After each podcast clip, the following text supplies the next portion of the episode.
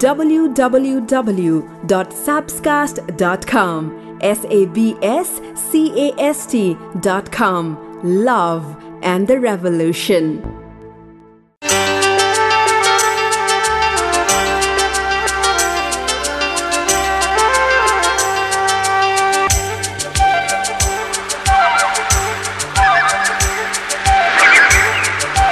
यति धेरै धोकेबाज पनि छैन कि तिमीलाई चटक्कै भुली जानेछु। प्राय मौन रहनेहरू माया बढी गर्ने गर्छन्। कराउँदिन होला भन्दिन होला तर कुनामा बसेर मनमा तिमीलाई सजाएर चुपचाप माया गरिरहन्छु र भनिरहन्छु यो माया भन्ने चिज खै कस्तो कस्तो। के माया गर्न पनि कुनै कारण चाहिन्छ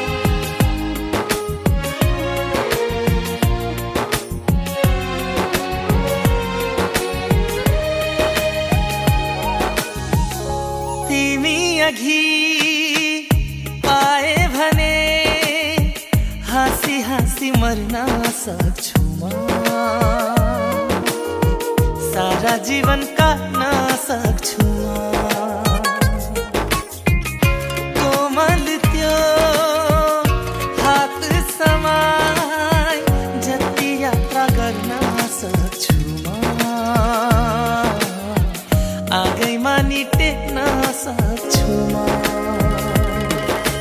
घटिँदैन घटिने मेटिँदैन मेटिने कस्तो यो तृष्णा?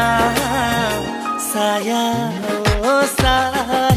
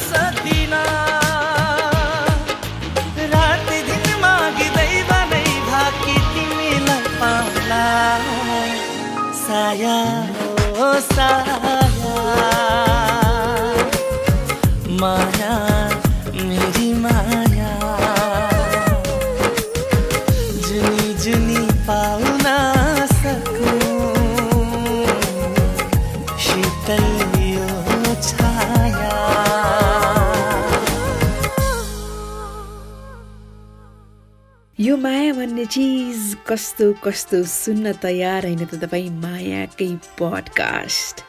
यस तपाईँले यो पडकास्ट आइट्युन्समा सुन्न सक्नुहुन्छ आइओएस चलाउनुहुन्छ भने आइफोनमा आइप्याडमा डेफिनेटली त्यहाँ पडकास्ट भन्ने एपै हुन्छ। त्यहाँ स्याप्सकास्ट सर्च गरेर सुन्न सक्नुहुन्छ अथवा तपाईँ गुगल पडकास्टबाट सुन्न सक्नुहुन्छ एन्ड्रोइड युजरहरूले तपाईँले साउन्ड क्लाउड डट कममा गएर सुने पनि भयो। स्टिचर भन्ने एप हुन्छ कास्ट बक्स भन्ने एप हुन्छ। अनि कति धेरै प्लेटफर्महरू हुन्छ कि पडकास्ट सुन्ने हो त्यो एपबाट सुन्न सक्नुहुन्छ। नेपालमा पडकास्टिङ द्रुत गतिमा अघि बढ्नेछ भन्ने विश्वासको साथ म पडकास्टिङ गरिरहेकी छु। आज बिहिबार भयो। भोलि शुक्रबार पर्सि शनिबार। अब यो पडकास्ट तपाईँ कुन टाइममा सुनिरहनु भएको हुन्छ। तर यो रेकर्ड गर्दाको अवस्थामा चाहिँ म भोलि र पर्सिको लागि नेपालको पहिलो वर्कसप पडकास्टको वर्कसपको लागि एकदमै उत्सुक छु उत्साही छु। हजुर नेपालमा पहिलोपल्ट हुँदैछ यो पडकास्टको दुई दुई दिने कार्यशाला। हाम्रा श्रोताहरू आउनुहुन्छ अनि जो पडकास्ट बन्न चाहनुहुन्छ उहाँहरूलाई बसेर कसरी उहाँहरू पडकास्ट गर्न सक्नुहुन्छ भनेर म र इन्डियाकै पहिलो पडकास्ट कोच हुनुहुन्छ विजय गौतम दुईजना बसेर उहाँहरूलाई सकेसम्म आफूले के जानेका छौँ त्यो पडकास्ट उहाँको लन्च गर्नलाई सहयोग गर्नेछौँ। इज द्याट ब्युटिफुल र अब के सुन्नुहुन्छ त? आज पनि मैले बर्मार तपाईँको लागि मायाकै कुराहरू लिआएकी छु। बाई द वे गएको हप्ताको पडकास्ट सुनेर धेरै श्रोताले पोस्ट गर्नुभएको छ आफ्ना फिडब्याक म ती सबै फिडब्याकहरूमध्ये एउटा फिडब्याक पढ्नेछु आजको फिडब्याक पूजा केसीको। उहाँ लेख्नुहुन्छ यो पडकास्ट सुनेर उहाँ एकदमै पोजिटिभ फिल गर्नुहुन्छ। र लेख्नुभएको छ एकजनाको लागि तिमीलाई सम्झिरहे आँखा बन्द गरी। अनि मनले भन्यो आई मिस यु यो माया भन्ने चिज। कस्तो कस्तो? सो यो सुनिरहनु भएको जो हुनुहुन्छ तपाईँ पनि आँखा बन्द गरेर कसैलाई सम्झिनु पर्यो भने त्यो व्यक्ति को हुन्छ? तपाईँको दिमागमा तपाईँको मनमा।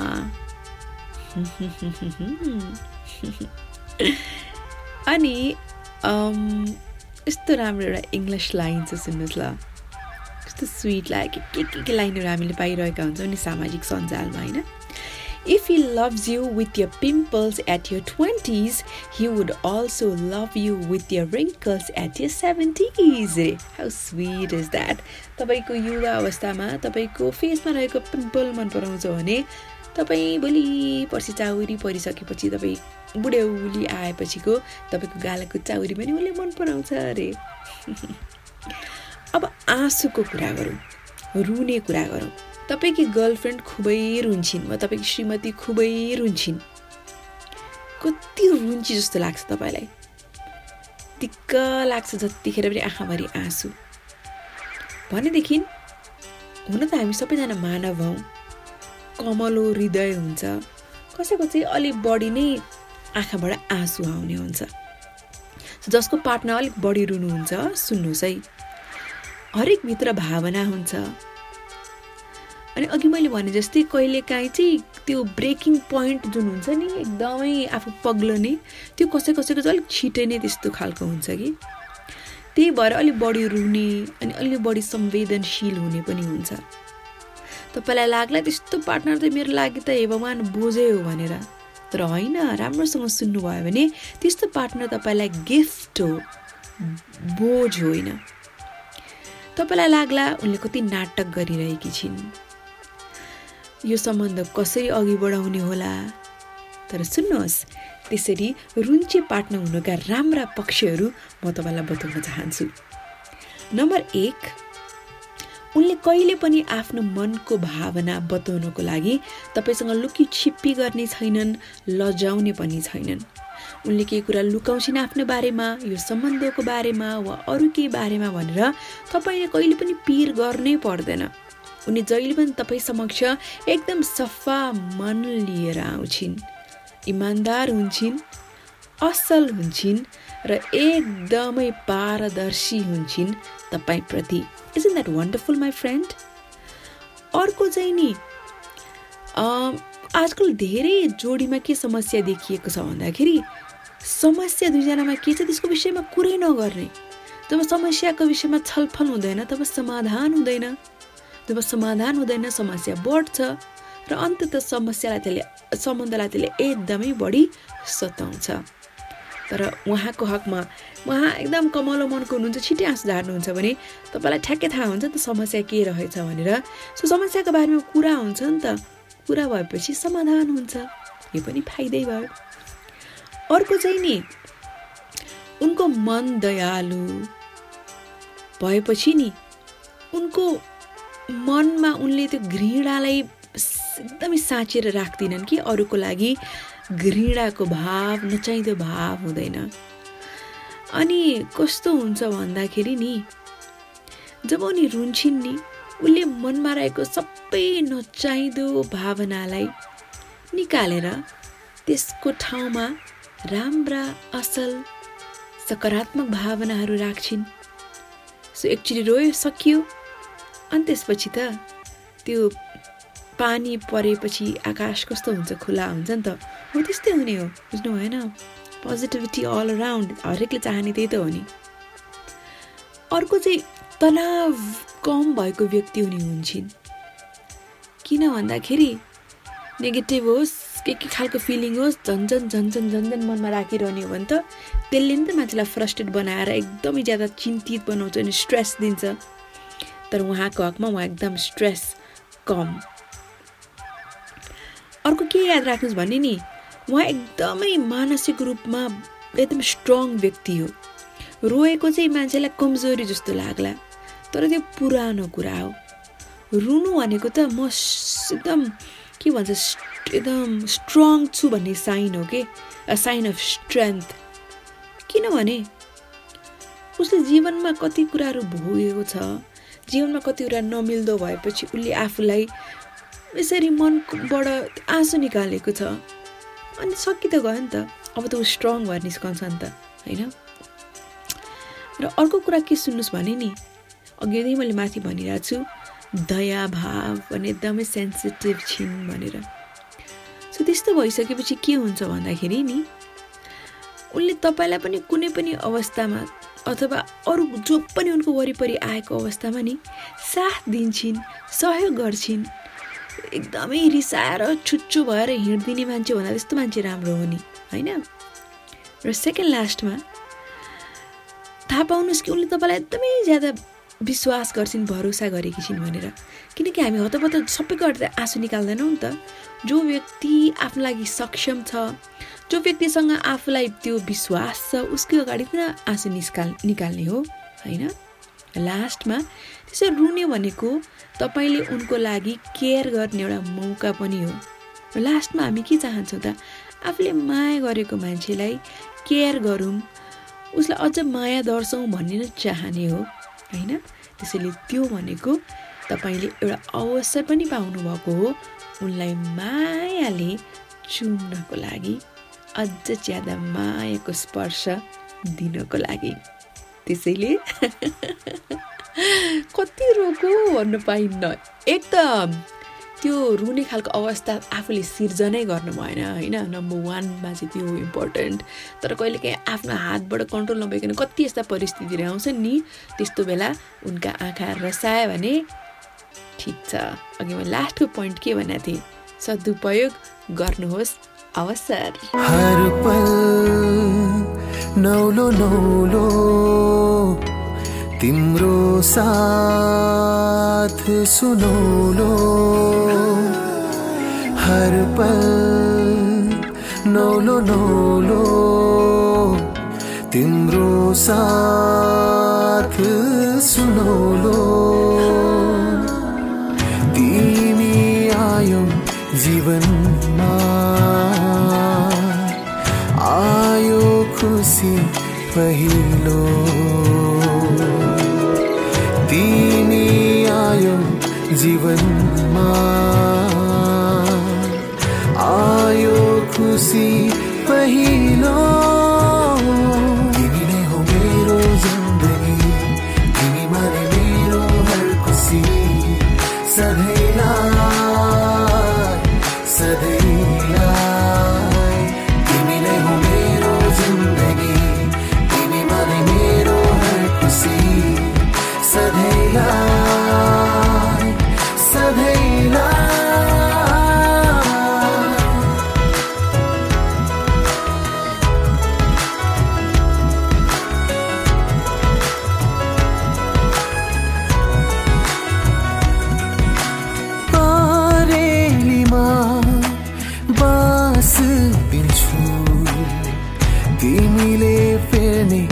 सास बन्छु। मनको मित प्रेम गीत। तिमीलाई म खास भन्छु। सपना बनी आउनु सधैँ। निदाउँछु म जहिले। सपना आउनु सधैँ निदाउँछु म जहिले।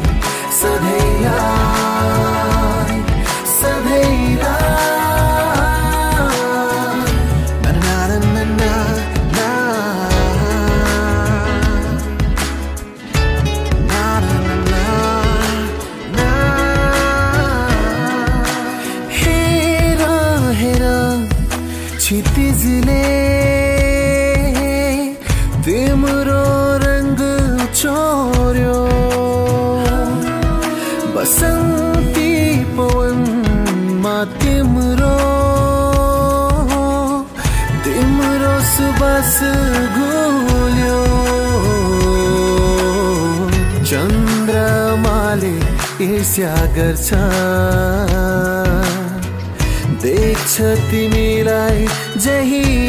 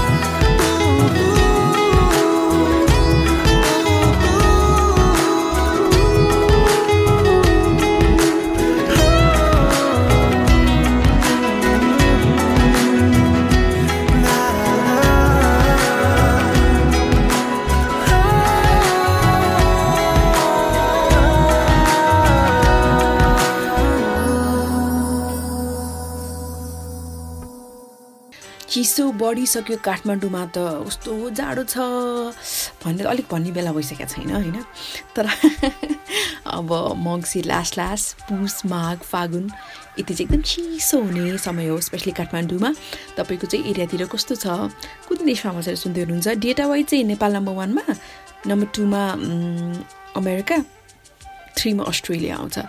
अनि त्यसपछि चाहिँ उता साउथी देखिन्छ डेटा वाइज तपाईँ तीमध्ये कुनै देशबाट हो कि वा कहाँबाट हो please do let me know तल कमेन्टमा पोस्ट गर्नुहोस् न। है? केही मानिसहरू केही बातहरू केही पलहरू र केही यादहरू हामी कहिले पनि भुल्दैनौँ। मानिस बात पल र याद. मेरो दिमागमा त धेरै कुरा चल्यो। तपाईँको दिमागमा।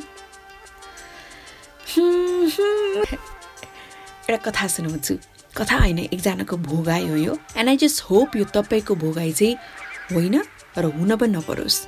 तर यसले तपाईँलाई धेरै कुरा सिकाउन सक्छ सुन्नुहोस् है। मलाई लाग्थ्यो हाम्रो कथा एकदम पर्फेक्ट कथा। केटाकेटीको भेट हुन्छ दुवैजना मायामा पर्छन्। त्यसपछि खुसी खुसी जीवन अघि बढाउँछन्। मलाई त्यस्तै हुन्छ जस्तो लागेको थियो। हाम्रो कलेजमा भेट भएको थियो। अरू साथीहरू जस्तो म धेरैलाई डेट गर्ने अनि मेरो पार्टनर यस्तो उस्तो होस् भनेर आशा गर्ने थिइनँ। आफ्नै काममा बिजी हुन्थेँ पढ्थेँ घर आउँथेँ किताबहरू अथवा यत्तिकै इन्टरनेट चलायो टिभी हेऱ्यो मेरो जिन्दगी यत्तिकैमा खुसी थियो। तर कलेजमा स्पोर्ट्स कार्यक्रम भएको थियो। जुन हाम्रो टिमलाई जसले लिड गरिरहेको थियो उसमाथि मेरो नजर पर्यो। राम्रो लाग्न थाल्यो। तर खासै मनमा त्यस्तो सम्बन्ध अघि बढाउँ भन्ने खालको केही पनि भाव आएको थिएन। राम्रो लाग्यो। सकि चाहिँ गयो। तर उसँग एकदम गफ हुन थाल्यो मजा लाग्न थाल्यो। मेरो साथीहरूलाई बोरिङ लाग्ने गफ पनि उसले कस्तो इन्ट्रेस्टिङ मारेर सुनिदिन्थ्यो। अनि बिस्तारै बिस्तारै बुझ्दै जाँदाखेरि त देख्दा पनि एकदमै राम्रो बुद्धिमान पनि उत्तिकै। मलाई बिस्तारै बिस्तारै झन् ऊप्रति झुकाव बढ्दै गयो रोमान्टिकली पनि मन पर्न थाल्यो। मैले उसँग समय बिताउने अवसरहरू खोज्न थालेँ। ऊ कहाँ एक्लै हुन्थ्यो क्यान्टिनमा जान्थ्यो कि लाइब्रेरीमा हुन्थ्यो कि कुनै सेमिनारमा हुन्थ्यो कि? एकदमै मैले त्यसरी समय उसलाई उसको लागि निकाल्न थालेको उसले पनि याद गरेछ। र बिस्तारै उसले पनि मलाई ध्यान दिन थाल्यो। त्यसपछि हामीले एकअर्कालाई एकदम ओ आई लभ युहरू भन्ने खालको त्यस्तो चाहिँ केही पनि भएन। तर मलाई लाग्यो मैले चाहिँ मेरो जीवनको मान्छे फेला पारेँ भनेर। मलाई त्यस्तो लागेको मात्रै थियो। तर बिस्तारै कुराहरू हातबाट फुत्कन थाले। बाहिरबाट देख्दाखेरि ऊ र म एकअर्काका लागि पर्फेक्ट थियौँ। ऊ ह्यान्डसम बुद्धिमान एकदम केटी मान्छेलाई आदर सम्मान गर्ने। साहित्य पढ्ने। मलाई पनि साहित्य एकदमै मनपर्ने। मलाई मनपर्ने गीत सङ्गीत उसलाई पनि मनपर्ने। हामी एकअर्काका लागि एकदमै फिट थियौँ। तर खै म उसलाई अझै राम्रो बनाउन चाहन्थेँ। त्यही भएर ससानो कुरामा एकदम मैले याद गर्न थालेँ। उसलाई यही लुगा लगाउनुको लागि यही सर्ट लाऊ भनेर भन्थेँ। ऊ कतै बाहिर साथीहरूसँग जाँदाखेरि। अथवा तिमी अझै पनि अझै पनि पपुलर हुनको लागि यता जाऊ उसँग जाऊ भनेर उसलाई एकदम कन्ट्रोलहरू गर्थेँ। अनि ऊ पनि मान्दै आएको थियो कुराहरू। खासै मलाई कहिले पनि कम्प्लेन गरेको थिएन।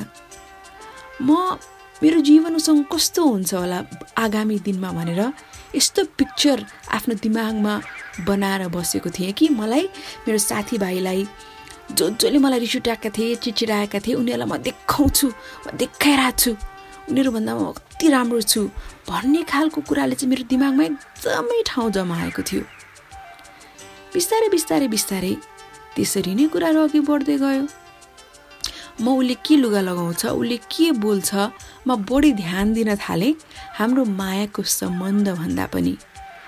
सम्बन्धको भित्री कुरा भन्दा पनि बाहिरी आवरणलाई मैले ज्यादा महत्त्व दिन थालेँ। हाम्रो सम्बन्ध यसरी जान्ने पर्छ भनेर एउटा रोड म्याप बनाउनको लागि म अत्यन्तै केन्द्रित थिएँ। अरूले देख्दाखेरि त यस्तो हुनुपर्ने जोडी हामी हुनुपर्छ बाहिरबाट देख्दाखेरि भनेर म त्यसको लागि एकदमै प्रयास गर्दै थिएँ। तर एकाएकले मलाई सरप्राइज दिएर भन्यो मैले चाहिँ एउटा एनजिओको जब लिएको छु जहाँ चाहिँ विपन्न परिवारका बच्चा बच्चीहरूलाई पढाउने। म क्या छक्क परेँ मैले भने तिमीले त्यो जब किन लिएको? तिमीले त अर्को कुनै एकदमै नाम चलेको मिडियामा इन्टर्नसिप गर्छु भनेको होइन त्यहाँ जब पाउँछौ भनेर। त्यस्तो गर्छु भन्थ्यो त किन एक्कासै अर्को जब लिएको? उसले मलाई हेऱ्यो र भन्यो अहिले मैले लिन आँटेको जब मैले आफ्नो लागि लिन आँटेको। म त्यो बच्चाहरूलाई पढाउन चाहन्छु। र तिमीलाई त के मतलब? तिमीलाई म के चाहन्छु भन्ने कुरा मतलब छ र? भनेर उसले प्रश्न चिन्ह राख्यो। र त्यही प्रश्न चिन्हले नै सायद हाम्रो सम्बन्धलाई पूर्ण विराम पनि लगायो। त्यसपछि बल्ल मेरो चेत खुल्यो। म उसँग मायामा थिइनँ खासमा। म उसँग मायामा पर्दा कस्तो हुन्छ भन्ने खालको ओभरअल आइडियाको चाहिँ प्रेममा परेकी थिएँ। उसले मलाई कहिले केही पनि भनेको पनि थिएन। चित्त नबुझेको कुराहरू सेयर गरेको थिएन। तर म चाहिँ उसलाई यस्तो पर्फेक्ट पार्टनर बनाउँछु भन्दा भन्दै असली जीवनमा चाहिँ बाँच्ने भुलेछु उसको रूप कस्तो उसले लाउने लुगा कस्तो उसले बोल्ने बोली कस्तो उसको हिँड्ने चाल कस्तो त्यो सबै ध्यान दिँदा दिँदै मैले हाम्रो असली सम्बन्धलाई भुलेछु। अहिले सम्झेर आउँदा मलाई निकै नै पछुतो छ त्यो कुराप्रति। र मलाई अन्तिम समयसम्म पनि त्यसको लागि पछुतो रहिरहनेछ। सुन्नुभयो एकजना केटीको मनको भाव यो साँचो घटना हो। तपाईँको हकमा पनि त्यस्तो त छैन अलिक बडी कन्ट्रोल गर्ने। कस्तो पनि हुन्छ भने एउटा एकदम इम्पोर्टेन्ट कुरा भन्छु ल। उसले सही हाल्छ नि। उसलाई चित्त दुख्दैन। ए ऊ केही पनि भन्दैन। भन्ने खालको हामी सोध्छौँ र उसलाई एकदमै प्रेसर दिन्छौँ। उसलाई एकदमै लोड गराउँछौँ। एकदम हाम्रो डिमान्डहरूबाट। उसले आज नभन्ला भोलि नभन्ला तर मान्छेको जात। उसलाई यति धेरै पनि तपाईँ तनाव नदिनुहोस् कि एक दिन एक्सप्लोड होस् र तपाईँबाट टाढियोस्। बुझ्नुभयो? त्यही भएर ब्यालेन्स गर्नुहोस् है। एकदमै नचाहिँदो कुराहरू थोपर्ने काम चाहिँ बन्द गर्नु पर्यो माई फ्रेन्ड तिमीले खाएको कसम साँचो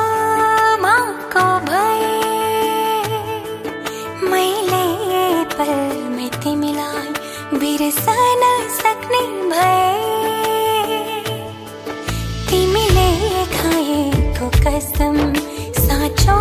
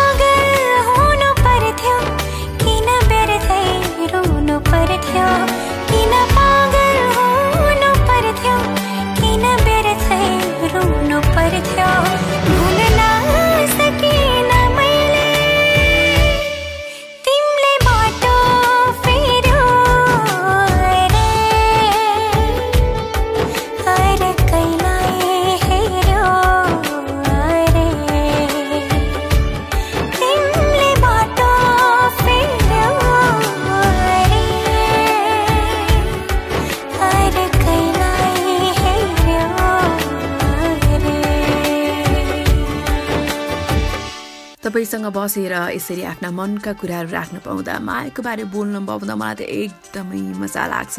तपाईँ संसारको कुन कुनामा हुनुहुन्छ? म कुन कुनामा छु? म त काठमाडौँको एउटा कुनामा छु। त्यहाँ बसेर बोल्दैछु। It is such a pleasure well having you in my podcast by the way पडकास्टहरूमा Nepali पडकास्टहरू कतिको छ भन्ने म सर्च गरिरहेको थिएँ। मेरो पड पडकास्ट छ अम, अमेरिकामा हुनुहुन्छ अनुज थापा। उहाँ जर्नलिजमको सेक्टरमा नेपालमा पनि टिभीमा काम गर्नुहुन्थ्यो।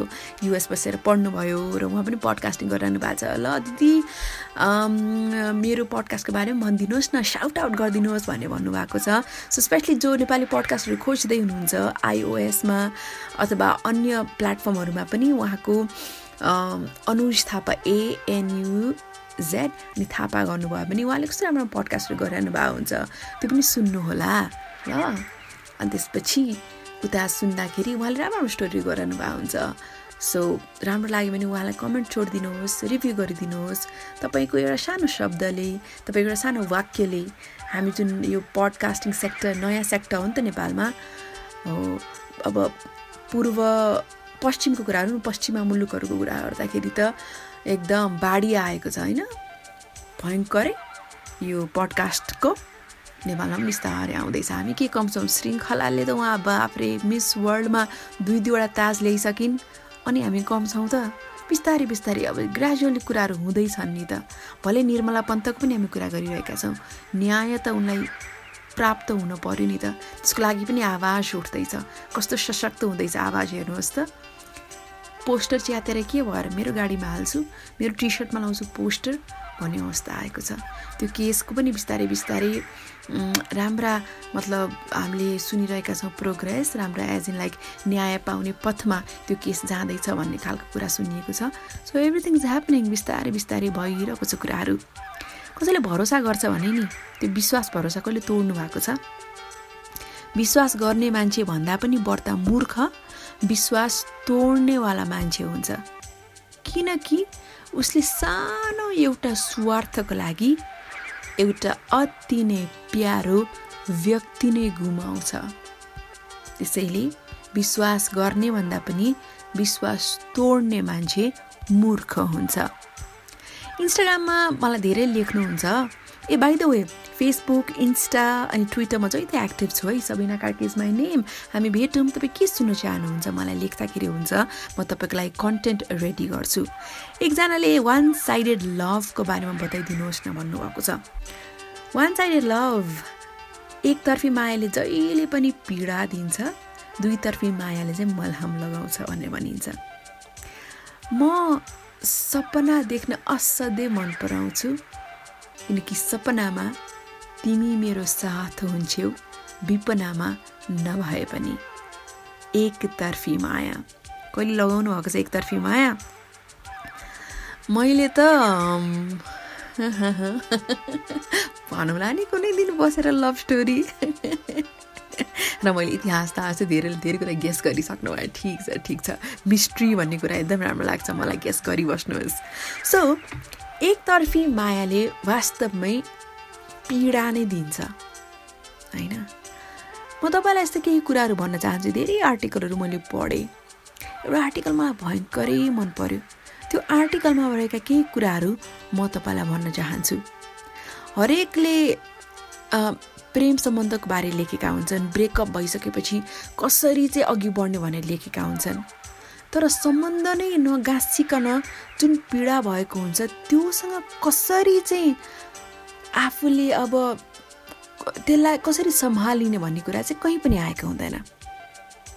सो एकतर्फी मायाको केसबाट तपाईँ गुज्राउँदै हुनुहुन्छ भने नम्बर एक बुझ्नुहोस् समस्या तपाईँमा होइन। तपाईँ होइन समस्या। अहिलेको जुन अवस्था छ त्यो अवस्था मात्रै हो समस्याको। तपाईँलाई कसैको लागि फिलिङ्स आयो? उताबाट त्यस्तो फिलिङ पटक्कै पनि फिर्तामा आएन। अनि तपाईँलाई के लाग्छ ममा के गल्ती छ बा? सायद ममै केही कमी होला मैले गर्दा नै होला भन्ने खालको हुन्छ। No there is nothing wrong with me भनेर म सँगसँगै दोहोऱ्याएर भन्नुहोस्। तपाईँमा के पनि गल्ती छैन। हामी आफ्नो कमजोरी ममा यो छैन ऊ छैन भने अवगुणहरू त्यसलाई आरोप दिन्छौँ। तर बाबा सोच्नुहोस् त तपाईँको रूप तपाईँको व्यक्तित्व तपाईँका बानी बेहोरा भले राम्रा नराम्रा हुन् त्यसले नै तपाईँ असली प्याकेज हो नि त। तपाईँ जे हो त त्यही त हो नि त होइन? सो तपाईँमा के पनि राम्रो नराम्रो भन्ने खालको कुरै होइन तपाईँको कुरै होइन मात्र अहिलेको परिस्थिति ठिक नभएको अवस्था हो। त्यो ठिक भइ नै हाल्छ बिस्तारै। आजको एक वर्ष वा दुई वर्षमा वा एकै महिना पनि हुनसक्छ फर्केर हेर्दा तपाईँलाई हाँस उठ्न सक्छ कि बा म के अवस्थामा थिएँ हा हा भने जस्तो हुन्छ। सो याद गर्नुहोस् तपाईँमा होइन परिस्थितिमा समस्या। नम्बर टू आफ्नो मनमा जे फिलिङ्स आएको छ नि त्यो फिलिङ्स एकदम बकवास फिलिङ भन्ने खालको त्यो कुरालाई पनि हटाइदिनुहोस्। किनभने यो मनको जुन फिलिङ्स आउँछ नि कोही प्रति अचम्मै छ है बा कहाँबाट फिलिङ्स आउँछ होला के भा होला? यसलाई बयान पनि गर्न सकिँदैन न यसलाई कन्ट्रोलै गर्न सकिन्छ। सो के भएको होला मेरो फिलिङ भनेर एकदमै त्यो टेन्सन लिनुभन्दा पनि त्यो फिलिङलाई चाहिँ तपाईँ कसरी सम्हाल्ने? त्यसमा चाहिँ ध्यान दिनुहोस् है। त्यो पनि आगामी दिनमा छिटो तपाईँले गर्न सकिहाल्नुहुन्छ। बुझ्नु भएन? र अर्को कुरा तपाईँको मनमा त्यस्तो फिलिङ्स आएको छ र जो व्यक्तिको लागि फिलिङ आयो उसले त्यसको हाँस हँसी मजाक बनाउँछ उसले वास्तै गर्दैन भने त्यस्ता मान्छेको लागि के मनमा फिलिङ ल्याइरहनु? हो त्यस्तो चाहिँ सोच्नुहोस् क्या। अनि तपाईँलाई सजिलो हुन्छ। अर्को के गर्नुहोस् भने नि जिन्दगीमा कस्ता कस्ता सम्बन्धहरू र तपाईँले कस्तो कस्तो माया पाउनुभएको छ त्यो तपाईँ पहिचान गर्नुहोस् त। जुन यो रोमान्टिक माया नपाए तापनि आमा बुवा हजुरबुवा हजुरमुवा दाजुभाइ दिदीबहिनी बेस्ट फ्रेन्ड मिल्ने साथीहरू कति तपाईँको जीवनमा महत्त्वपूर्ण छन् नि त। त्यस्तो माया भनेको दिगो पनि हुन्छ र शक्तिशाली पनि हुन्छ। स्पेसली यस्तो अवस्थामा। त्यस्तो मायाले तपाईँले पहिचान गर्नुहोस्। मानौ तपाईँलाई योगा मनपर्छ होइन? अनि योगा गर्न थाल्नुभयो अरे। योगा गर्दै गएपछि तपाईँलाई के हुन्छ? अझ स्वस्थ अझ सुखी अझ तपाईँलाई राम्रो महसुस हुँदै जान्छ। किनकि योगाले पनि तपाईँलाई फिर्तामा माया गरेको हो नि त।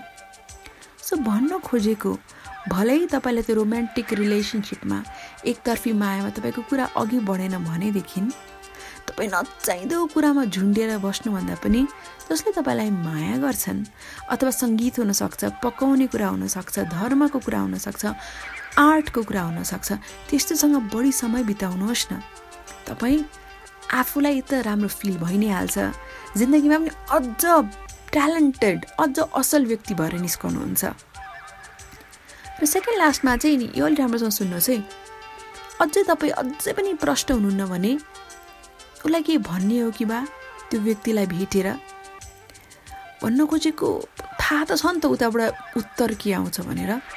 तर पनि प्रष्ट रूपमा एकचोटि कुरा गर्ने हो कि? यो भनेको चाहिँ कस्तो भने नि हामी केटी मान्छेहरू व्याक्स गर्छौँ नि शरीरको रौँ निकाल्नको लागि।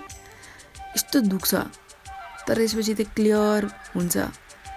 अनि त्यसपछि एकदम एकदम स्मुथ हुन्छ नि होइन? आफ्नो स्किन त्यस्तै हो। त्यो व्यक्ति जो उसलाई एकचोटि भेटेर प्रष्ट रूपमा कुरा गरेपछि अनि त्यसपछि कुराहरू क्लियर हुन्छ अनि आफूलाई पनि सजिलो हुन्छ।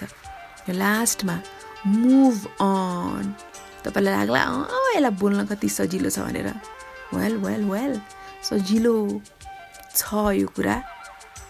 मैले अघि भनेको थिएँ नि एक महिनापछि वा एक वर्षपछि फर्केर हेर्दा मैले के गरेँ होला भन्ने खालको अवस्था पनि आउनसक्छ सो जिन्दगी भनेको सङ्गालो हो। कहिलेकाहीँ रोचक कहिलेकाहीँ घोचक। Some amazing, some terrible experiences, some crazy experiences, कति पीडा हुन्छ कति खुसी हुन्छ। ती सबै कुरा भएर त जिन्दगी राम्रो हुने हो नि होइन? अबको दस वर्षमा तपाईँले एउटा किताब लेख्नु पर्यो भने यस्तो कुरा पनि त समावेश हुन्छ होइन? सो मैले माथि पाँचवटा भनेका कुराहरू चाहिँ चाहिन्छ भने फेरि दोहोऱ्याएर सुन्नुहोस्। त पडकास्ट हो रिपिट गरेर फेरि सुन्दा हुन्छ। तर म चाहन्न एकतर्फी मायाको कारण तपाईँ कुनामा रोएर बस्नुहोस् भनेर। फिलिङ्स आयो मन पर्यो माया लाग्यो।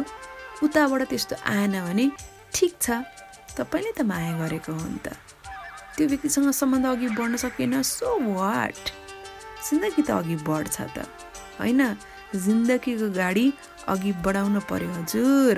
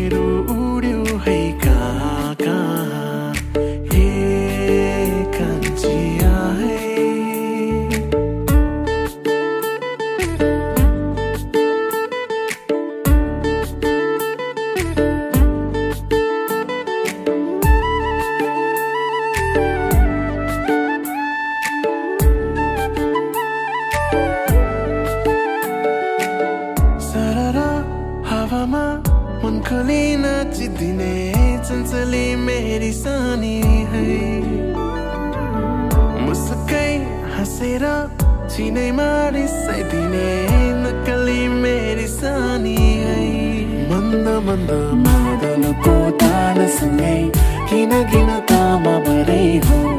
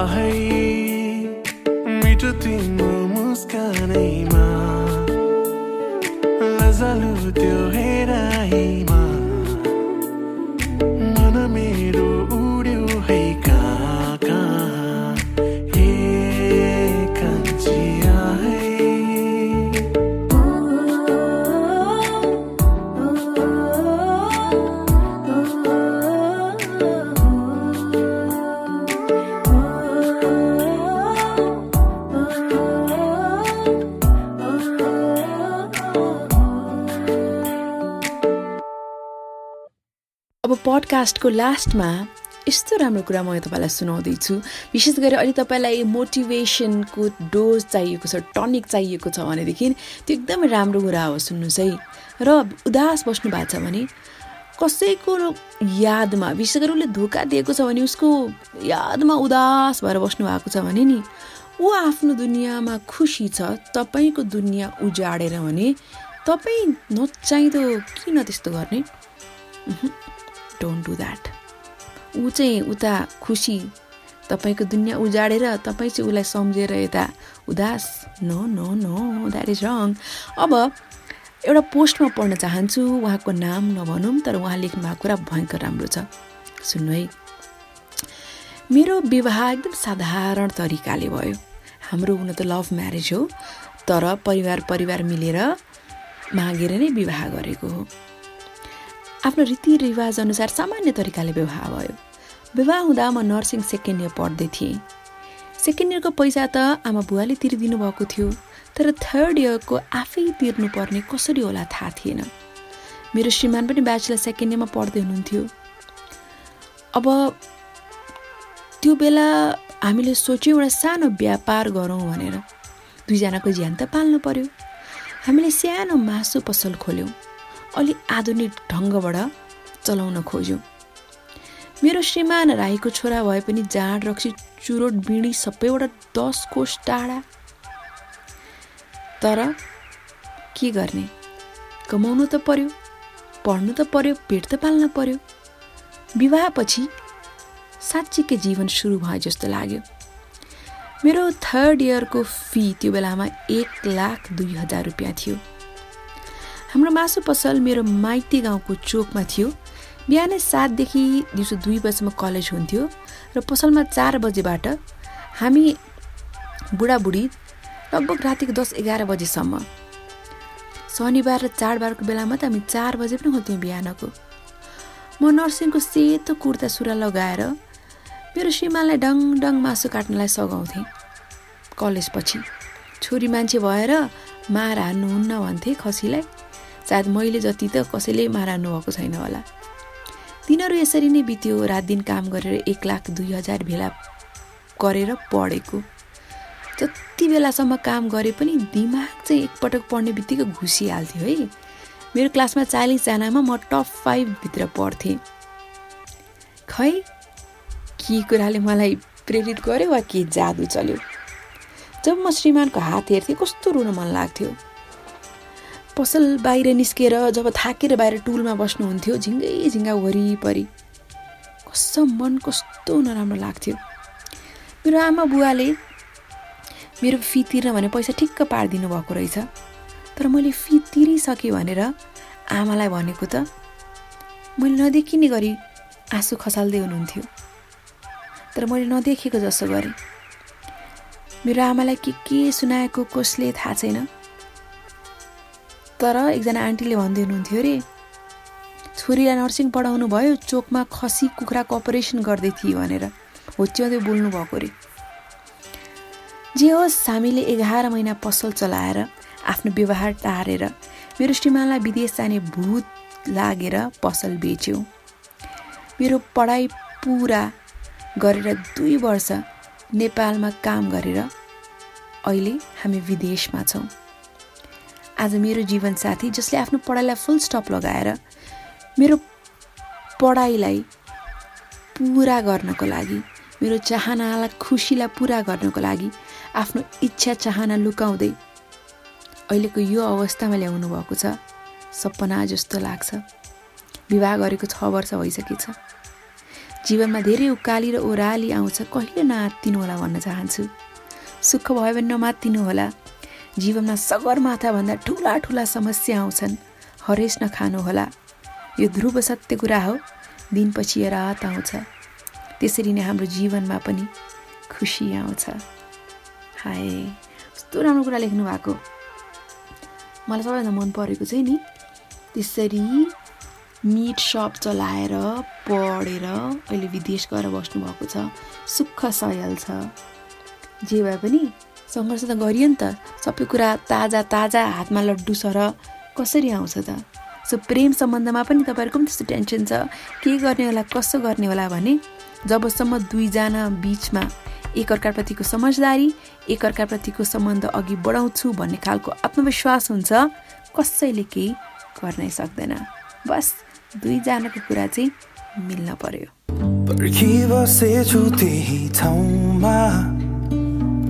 जहाँ तिमी आउने भन्थ्यौ थोप्पा पानीहरूको मासमा रुचि फिजी अझै म गर्छु तिमी आऊ या नआऊ म साथै दिन त्यही बाटो हेरी बस्नेछु सम्झँदै तिम्रो त्यो मुस्कानलाई। मायामा परेछु म आज यो के भयो? छाया तिम्रै चाहन्छु जीवनमा मेरो। मायामा परेछु म आज यो के भयो?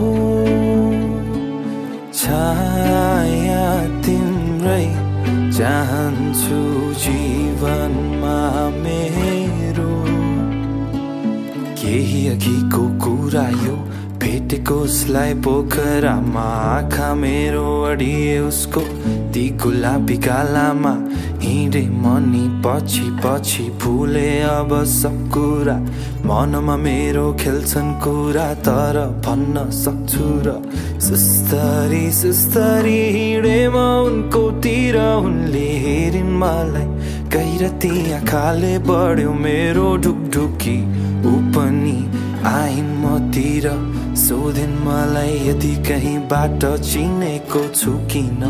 रोकिन मैले आफूलाई भने साह्रै नै राम्रो। तिम्रो मुहार देखेर लाग्यो मिठो होला तिम्रो आवाज।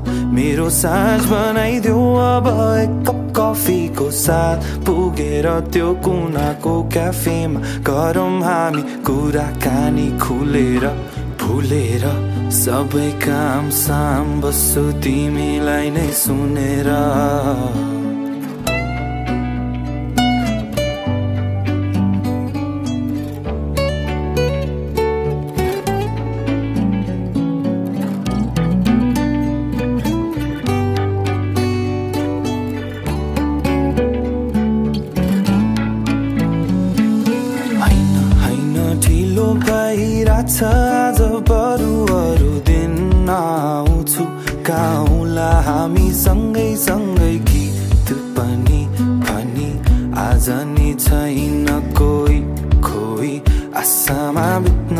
थाल्यो जिन्दगी राखेछु तिमीलाई मुटु माझमा आजको साँझ तिम्रो यादमा फेरि सालो तिम्रा ती आँखालाई